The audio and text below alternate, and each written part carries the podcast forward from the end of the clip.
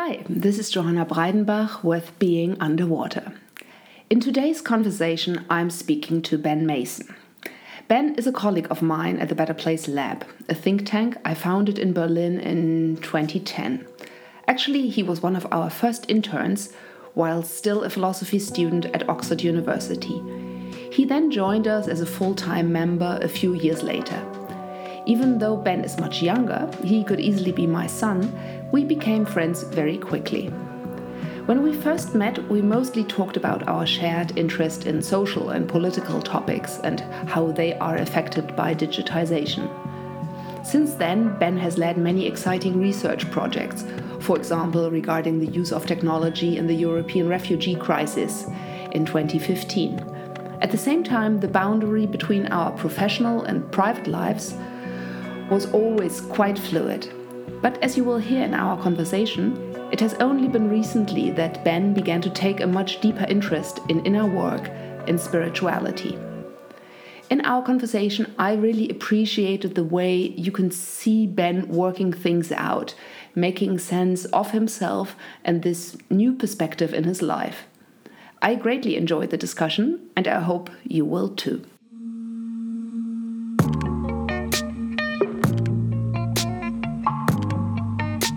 So I'd like to start with, basically what this is about. We want to talk about inner, subjective states, how we make sense of our consciousness, how we access our experiences. And so my first question to you would be, how are you? Right now, in this moment? Yes, please. I'm a little bit activated by the situation, by the recorder, and because I'm interested in what's going to happen in this conversation, so I feel that sort of here in my stomach and my chest, I have this kind of tingling feeling, but generally I feel good. I'm having a relaxing weekend, thinking about interesting things, reading interesting things. How easy do you think it is for you to access your how you are? Because I'm always struck by, we have such an automatic response now. People ask us, how are you? And then we always basically just say good. Right. And only to people with whom we are closer would we say, actually, I'm going through a bit of a difficult patch right now. But in general, I notice with myself that I very rarely actually check inside myself when responding to the how are you question. And in particular, I think, even if you have an honest and an open relationship with someone asks, how are you doing? And instead of feeling inside myself what's actually happening, you grab what's my story at the moment. Right. So I can tell you, maybe I'm dissatisfied with work, or maybe things are going really well in my partnership. So I think you sort of do the groundwork already, lying in bed at night, and you have a story of how you're doing at the moment.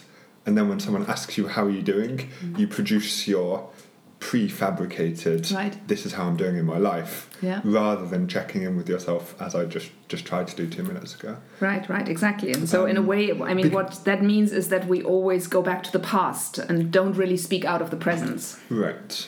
I think a part of that is it's easier, so this is to answer your question, it's easier to tune into myself and really feel when I'm on my own. Right. It's more difficult if someone's looking at you. Mm. It's more difficult if there's a microphone on the table. So these external things produce a kind of pressure that get in the way of self-contact. And I'm in a process of being more able to do it from quite a low starting point. Mm. And we can talk about kind of inner work and practice. So a long way further than I was 12 months ago, but still a long way to go. Okay, well, I'm really curious that you tell me a bit more about what spurred your interest in all of this inner work. But just because we were speaking about this, how being in relation, being together with somebody else changes how we perceive ourselves. Mm. When you are looking at me now, so we are sitting at your kitchen table vis-a-vis each other, where would you say is most of your awareness? Can you include our relationship in this? How are you? It comes and goes. I have moments when I'm in contact, but especially when I am trying to think hard or feel into myself, then I have this impulse to break eye contact as if it's too much to really go deep inside myself and maintain the contact. There's a kind of bandwidth issue. And I think that if someone's looking at you, the first thing that happens is increased self-consciousness. So I don't actually perceive the connection with you. Right. I see a mirror to myself. This is something I recently read, the Sam Harris book, Waking Up. Oh, right, yeah. And he mentions this. He said, contact with another person and another person looking at you turns up your sense of self and self-conscious. Right. But he also suggests ways of playing with that, open eyes meditation, so interesting, yeah. Maintaining eye contact with another person. But I think that's true. I think the first thing that happens, unless you're at a very high level of being able to do this stuff, is a sort of turning inwards and I guess kinds of social anxiety in smaller or larger form. Yeah, which we are not normally aware of, no, because we take it so much for granted that we do feel slightly different sitting by ourselves on the sofa or being in contact with somebody. Yeah. But we really need to slow down and increase the resolution of our encounters in order to perceive these kind of fairly subtle changes. And we have this expectation of performance, wanting to impress. Yeah. Whatever that means in that context. Yeah, sure. I mean, obviously, we don't want to, completely screw up this recording. No, I mean, we don't. No, but even if we weren't recording, I'd want to say things that you find interesting or amusing, and this idea of reaching some objective kind of achievement or social convention, and that's held to be more important than really being in contact with yourself or the other person. Yeah, very much so. Yeah, so I mean, we've really already dived deeply into our subject.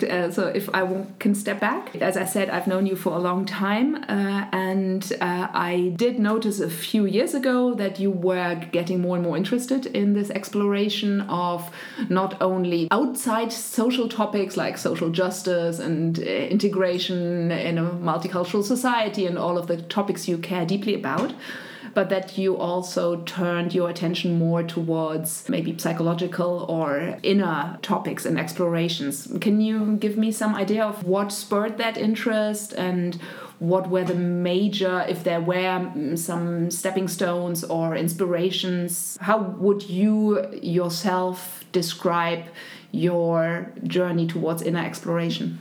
I think I started to think along those lines before I started to do my own inner work. So even as a student in my early 20s, and I was interested in social issues. Climate change was very central to me at one stage, and you don't have to think very far on those issues before you get to psychology, because if you look at climate change, we know all that we need to know about the problem, and we have some information about the solution, and yet we're not doing it, and we're on this kind of suicidal course. There's no rational explanation to what humanity is doing in terms of climate change. And so then you have to look in other places. Why is this behaviour happening? And then you get to psychology and cognitive dissonance, people blocking out things which they know to be true but are somehow unacceptable for them psychologically. So through social issues, I started to think about psychology and the way people behave, but still it was a very intellectual, very rational, mental approach for a long time. And it was only years later that I started to do inner research into myself in a serious way. Did you know at the time when you were doing this more cognitively, did you even have an idea that there could be a different way of how to explore this topic, but through thinking? No, I don't think so. To me, knowledge was something external. You know about the world, and methods of finding knowledge were inherently external. Okay. Mm-hmm. I mean, if you'd asked me a few years ago, I'd have said, yes, of course, you can listen to your feelings and get in touch with your emotions. But that's a different enterprise. It's not the same as creating understanding. And then you asked about inspiration, and it's fun. I was smiling a bit when you gave your introduction, and you said very generously that we were interested in the same things. We've been talking for a long time, but you have been a fairly central person in shepherding me down this route. And in particular, as you said, we've worked together for 5 years, and for the last 3 years of that, 3 or 4, in the team at Better Place Lab, we have had this process of moving to a self-organised model, working together with our coach, Bettina, and that has demanded more than just putting in new structures and creating new processes. That made the need to be more in contact with myself and more transparent in my communication. It just made that really visible and obvious. Combined with seeing you and Bettina, also our mutual friend Hanno, but some people around me in my life who were engaged in this stuff and having an ineffable sense of what that gives a person made me curious. Can you speak a bit more? Can you give me an example of where you felt during this process of moving from a more hierarchical-based organization to a one where responsibility and power is shared, where you actually realized that this was not only a transformation in the outside world of new structures and processes, of new ways of how to, for example, reach a decision, but where you felt that this was more invasive and that it was more about who you are? I think it was intuitive right from the beginning, and we both read the book Reinventing Organizations by Laloux, and that was an important text. Different organizational models have different upsides and downsides and strengths and weaknesses, and one of the strengths of teal organizations, so self-organizing ones, is the idea of wholeness and showing up at work in a way that's less defined by my role or the mask that I wear, but more being able to show myself.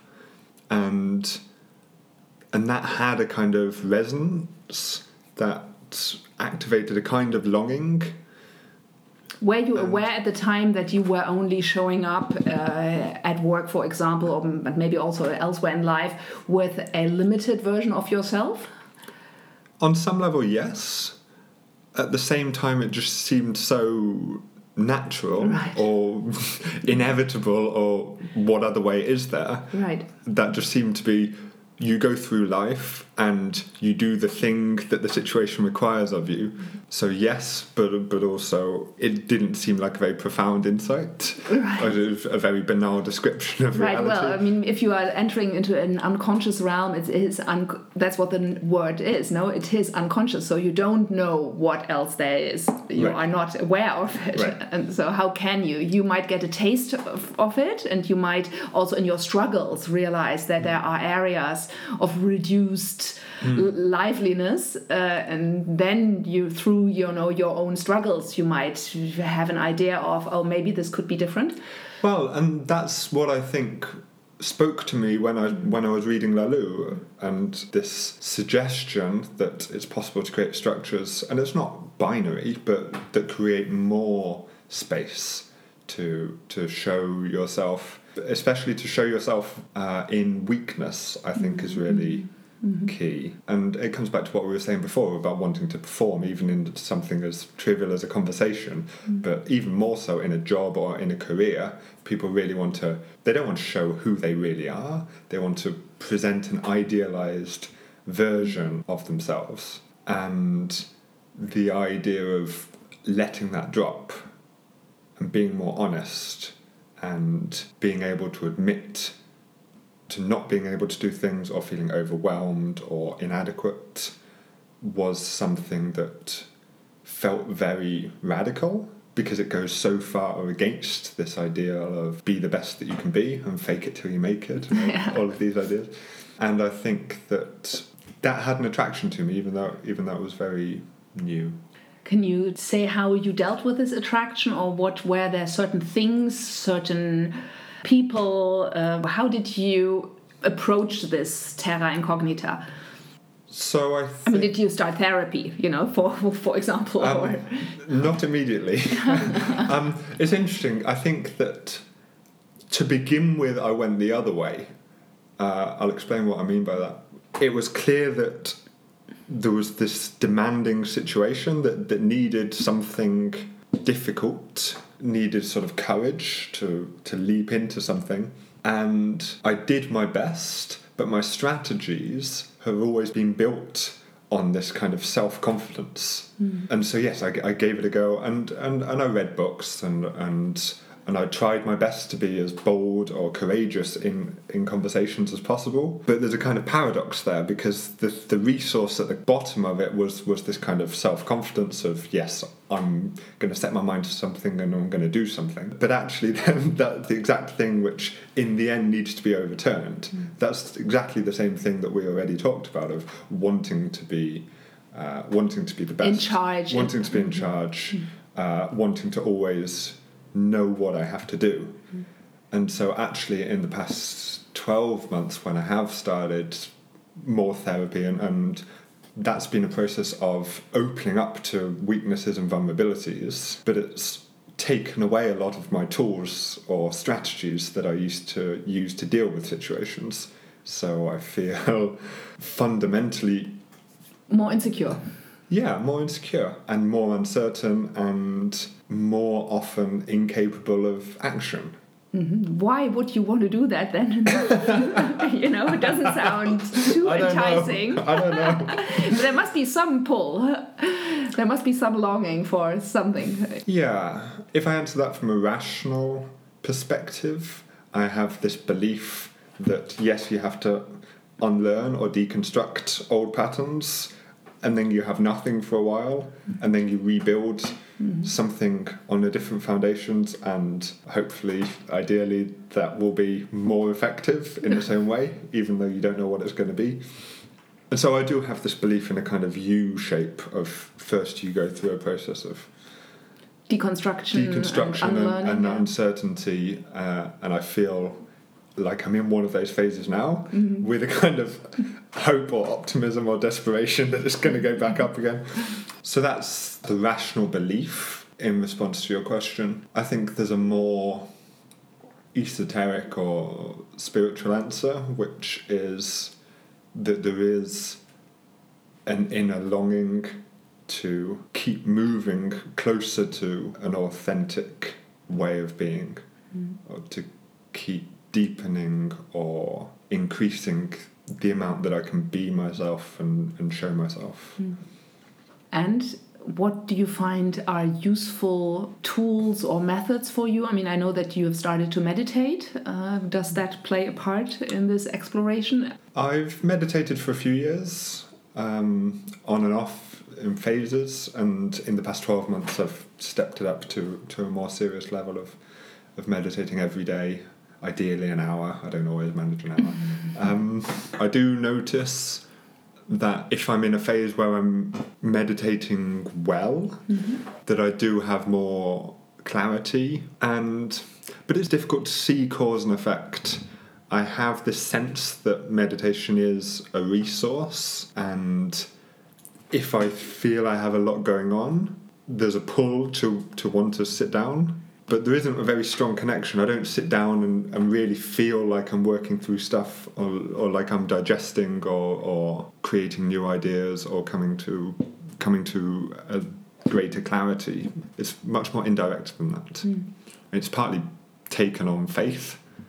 It seems like meditation would be a good thing, but I can't see the connection very clearly. Right.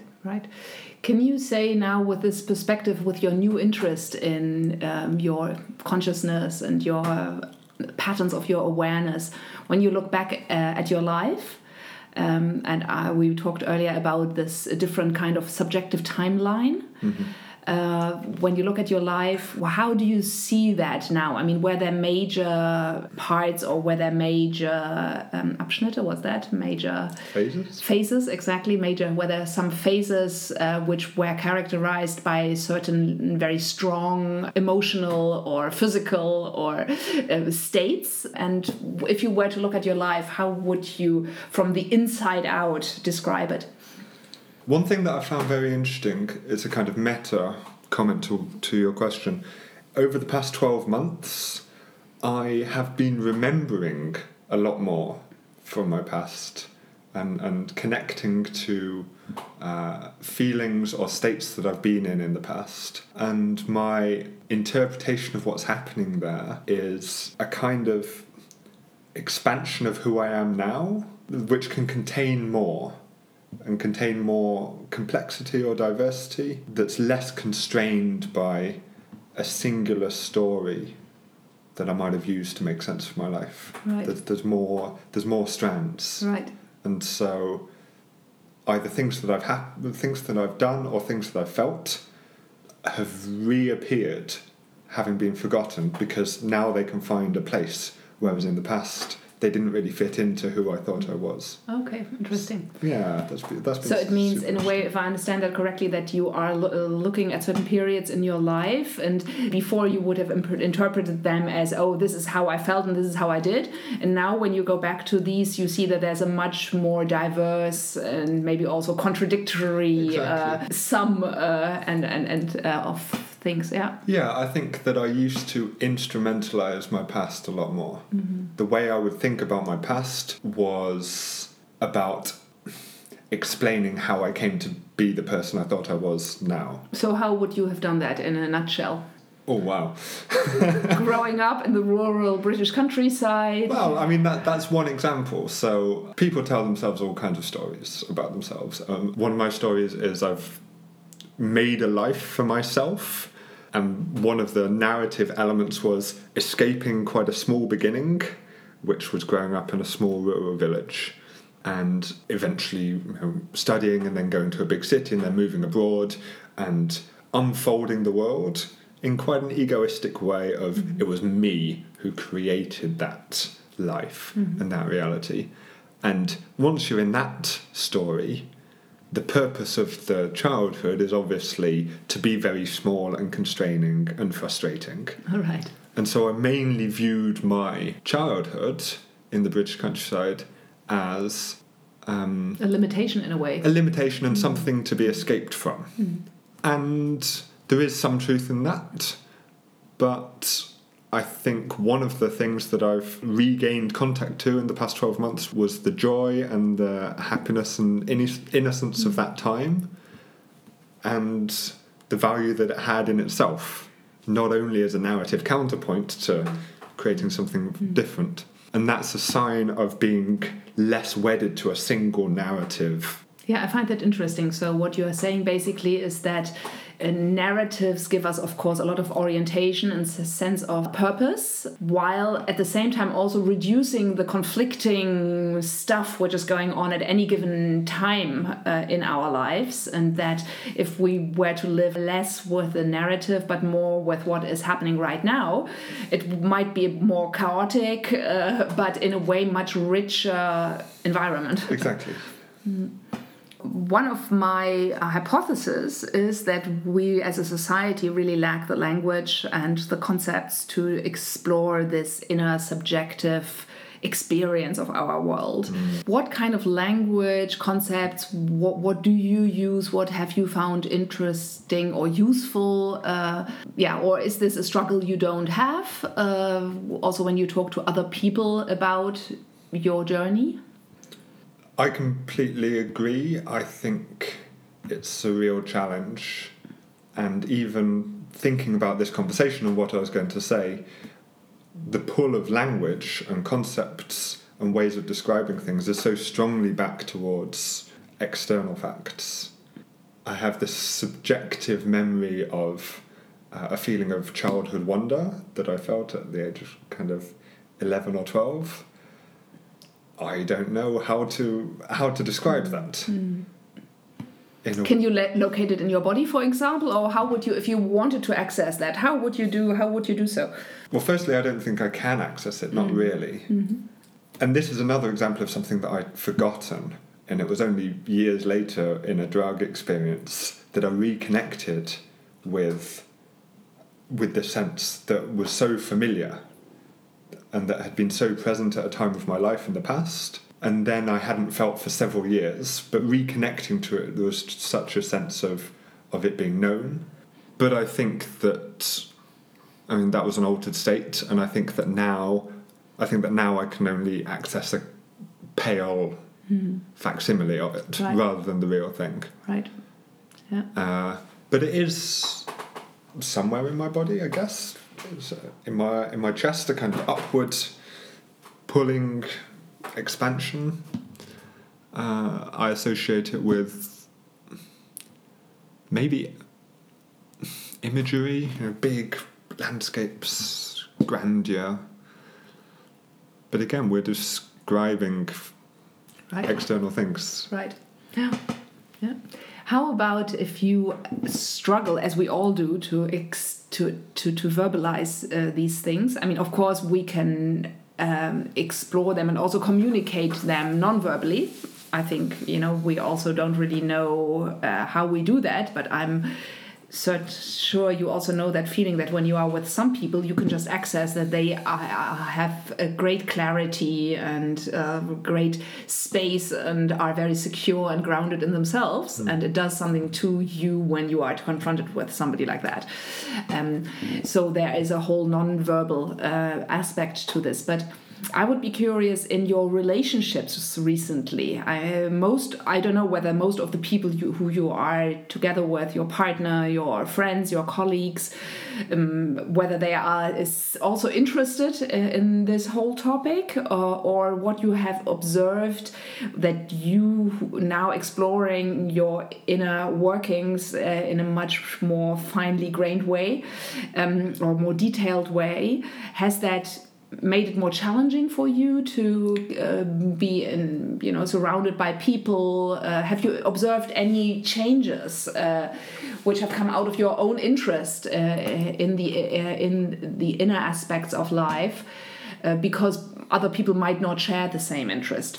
So it's a mixture, of course, and with the minority of people who know or have a sense of what I'm talking about or share an interest or are further than me, there's space in that relationship to really deepen and go to new places.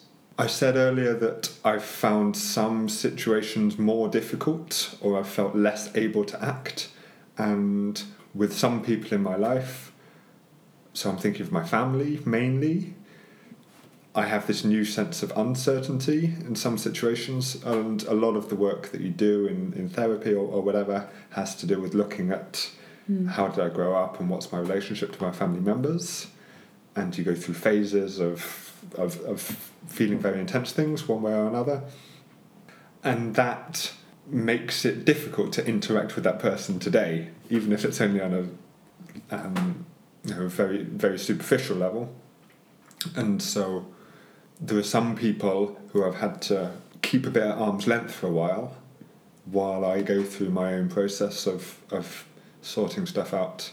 And then there's a third category, which is bigger. People in my life, friends, colleagues, where I feel that I'm changing in who I am and how I go through the world. But people still see the person that they knew, and they project those expectations onto the conversation that I'm having or the interaction. So that, I think, is a challenge in inner work and inner transformation, is being held in place by the expectations of people who know you. Yeah, I mean, it's interesting, no? In a way, you are describing two different states or movements, no? One is you, yourself, you seem to be going through a process of flexibilization, liquidization, where more is happening and where certain boundaries might dissolve, where you, as you said earlier, are more present also with your vulnerable aspects. And so you are living more in the present.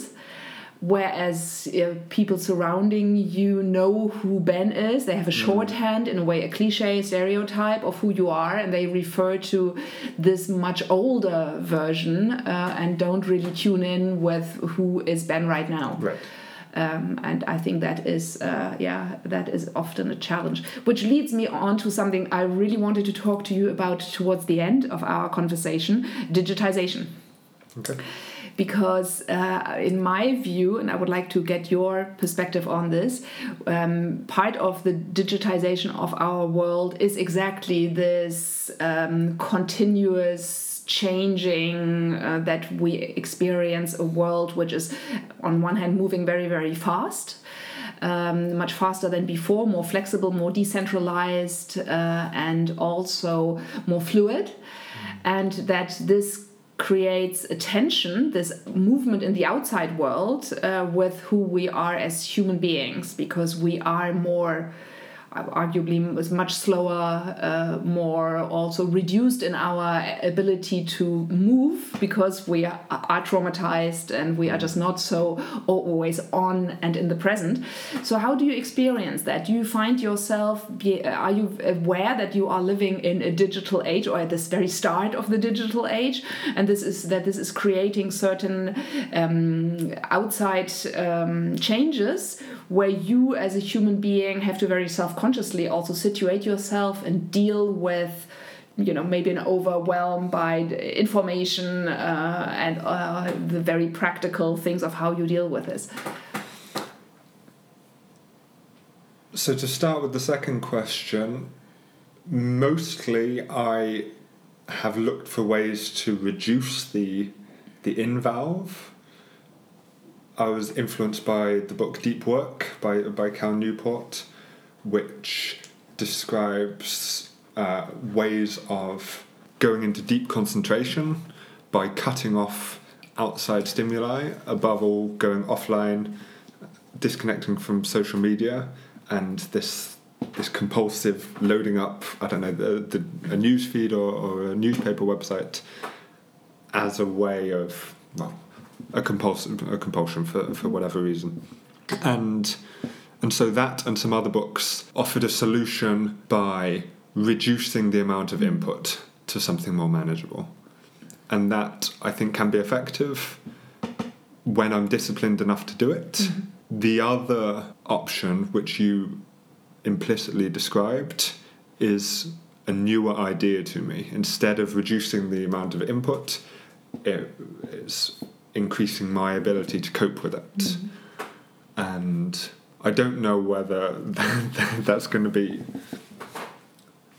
there the idea would be that digitization exerts a kind of evolutionary pressure on the human being, that the overwhelm, if you just ignore it and if you just go away, then there's really no learning experience in there. Mm. But if you observe that you really are overwhelmed and that you stay with this feeling of, oh God, there's information overload, these constant pulls on my attention, that this creates a way of enlarging your space and being able to hold more complexity. That would be the theory, which I think Thomas Hubel, the spiritual teacher, would advocate. Yes, and I'm super interested. I think that there's something important there, and I think that there's a really important distinction. So I've just read, I think you have too, the new book by Harari, 21 Lessons for the 21st Century, and there's an image that we have that we need to get better and better and better at processing information, and the image is about being a more efficient part of a big calculating machine algorithm. There's this idea of subsuming yourself into something bigger. Dataism is a term that he uses, but my ability to process more and more inputs and create more and more outputs and be a better synapse at communicating information for the benefit of the whole. I think it's interesting, but a bit dystopian. There's a kind of dissolution of the self that happens in that image.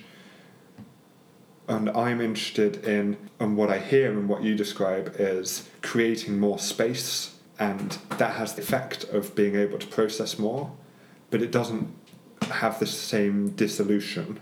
It strengthens the self rather than annihilating it. Yeah. I mean, I think. So tell me, I'm curious because I also read the Harari book. What was for you? What were the most interesting parts there, where you felt, wow, yeah, this is really true. This, I mean, for me, for example, I love the part where he said, for every dollar we invest in artificial intelligence, we should spend $1 to research human consciousness, which is a topic which we don't know anything about. So what parts did you feel resonated with your current search for inner growth? On the inner stuff, I mean, the final chapter is just on meditation. That's true. And he describes his meditation practice and why it's so important. And it's part of a trend, I think, of this stuff becoming mainstream really quickly. So I mentioned the Sam Harris book. I think that's important. We mentioned the Michael Pollan book. So I see suddenly best-selling popular books that are taking the idea of inner practice or inner life much more seriously and giving people reference points and concepts and vocabulary. So I think on a cultural level, it's part of a broader trend. Right. Do you think that's a coincidence that this is happening while we are moving into a very digitized world?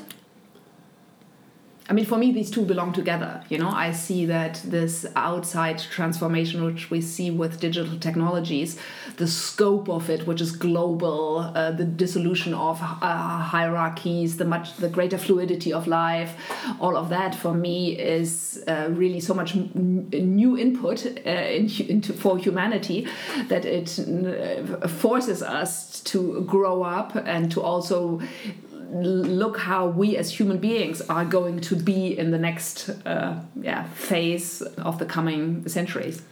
Yes, I agree. It's no coincidence that it's emerging in a world that's more and more complex and difficult to deal with, and digitization is a part of that, but not the only part. And you look at climate change and politics. So there's a very complex picture, and the world is more and more difficult to deal with, and it is more and more challenging to keep your footing and maintaining clarity. I think the amazing thing about Harari in all of his books is his sense of real clarity and being able to describe in quite simple terms what's going on. And that's becoming more and more important and rare. Yeah, I mean, he does give an orientation in something which seems much more fragmented for most people. Yeah. And just by the perspective he gives, I love that part, for example, where he said, look at how many billion years the world, it has existed, how many billion years humanity has been around.